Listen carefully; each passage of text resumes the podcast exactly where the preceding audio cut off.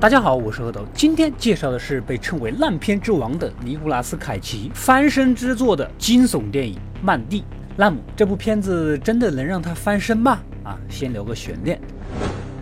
我们的男主凯叔原本是个普通的伐木工，住在这片茂密丛林的湖边深处。他老婆呢是个画家。当凯叔出去工作的时候，他就在家画画。虽然生活不富裕。倒也过得悠然惬意。每天晚上，两个人躺在玻璃窗下，沐浴着色彩斑斓的天空，一起安然入睡。这天，老婆在林间闲逛，迎面开来一辆五菱宏光的面包车。本来这条路也不常有人来，老婆当然好奇的往车里看呐。啊，车里坐的一群人，其中一个长发男只看了凯叔老婆这么一眼，惊为天人呐。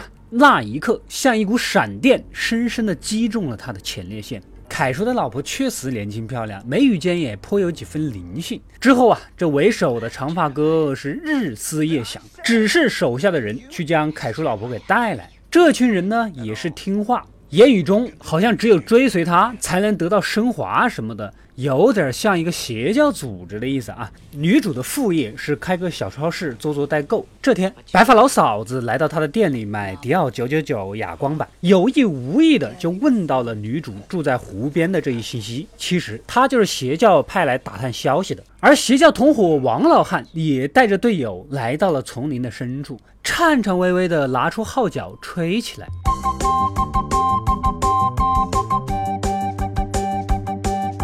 片刻之后，四个机车人缓缓地围拢过来。王老汉异常的紧张害怕。原来呀，对面四个像人又不像人，半人半兽一般，一看就不好惹。王老汉拿出了一罐粘稠的东西，交谈中说是以血换血，似乎双方达成了某种协议。而刚才那个呢，就是交换物之一。那这罐浆糊到底是什么呢？啊？这四个怪物要浆糊回家粘窗户还是贴墙纸呢？暂时就不得而知了。夜晚，凯叔像往常一样跟老婆在玻璃房里睡觉，但是他们并不知道危险正一步一步的靠近。在四个怪物的带领下，凯叔和他老婆没有任何反抗的余地就被制服了，交给了邪教同伙。之后，邪教同伙里面的大胖子就被怪物们给拉走了。难道这就是所谓的以血换血吗？啊，用一个活人换取协助。从昏迷中醒来，邪教同伙老嫂子就开始引导凯叔的老婆了。哎，只要乖乖听话，你的老公是不会有事的。说着，还给他的眼睛里滴入了某种液体，然后就用虫子扎他的脖子，似乎是某种致幻的作用。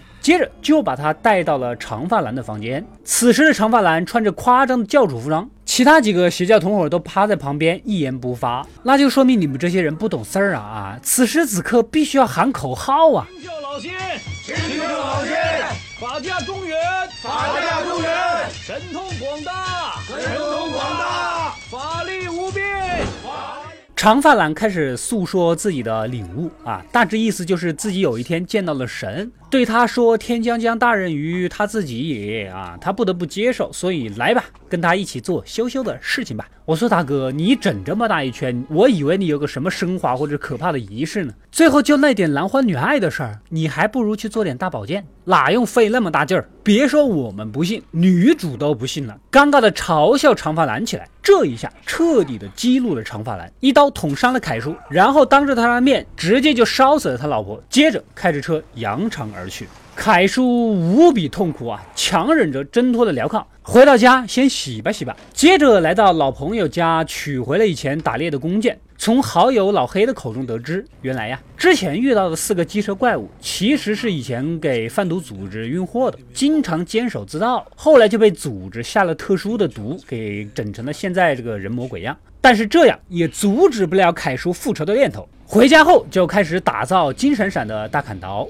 然后再变异四人组的必经之路守株待兔，隔着恨不得十万八千里，竟然可以一弓箭射中疾驰的机车怪呀！凯叔啊凯叔，你这一身本领有没有思考过自己是怎么慢慢从特工混成了伐木工的？为了解气，凯叔一车直接撞过去，虽然撞死了一个，但也翻车了，被另外的同伙给抓回去了。再次从昏迷中醒来，皮衣怪正要对凯叔下手，此时趁其不备，凯叔拉断了已经摇摇欲坠的铁管，打死了这个怪人。能把人质靠在松垮垮的水管上，还非要等醒来之后再杀，就这智商，你还骑什么机动车啊？接着上楼来，另一个同伙正在边看小电影边吞云吐雾。凯叔上去就是干，杀死了对方。那一罐浆糊呢？原来呀是一种极限毒品。凯叔蘸了一点点尝一尝，就兴奋的不行。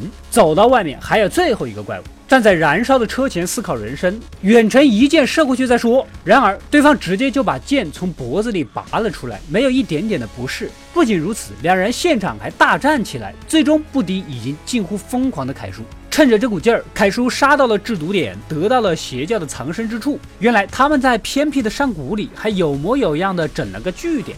凯叔呢，先撒钉子，伏击了之前绑架他老婆的邪教徒王老汉，然后甩斧头杀死了另一个同伙，再抄起电锯准备干门口最后一个邪教壮汉，结果如意算盘没打好。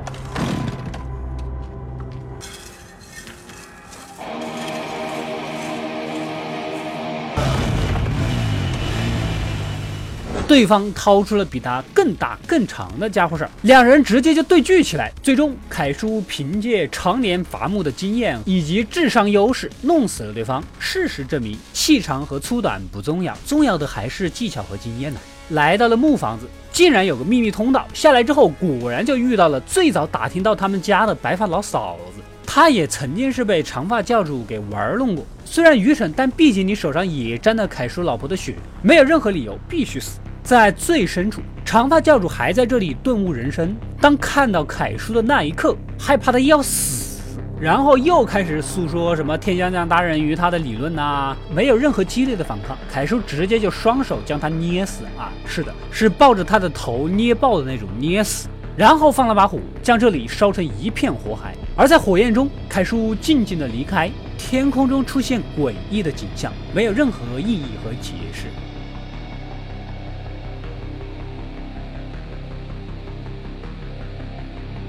故事到这里就结束了，也没有什么收尾铺垫啊，影片就这么戛然而止了。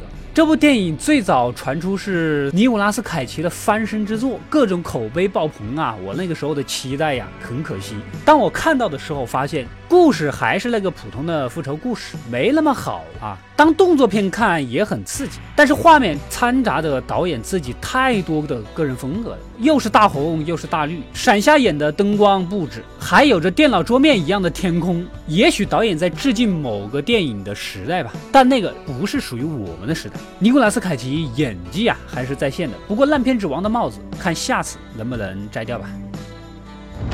我是阿斗，一个让你沉迷于故事的讲述者，浓缩电影精华又不失它本来的魅力。扫描二维码添加我的微信号，除了能第一时间收到更新，更有独家解读的视频等待你的发掘。扫描它，然后带走我。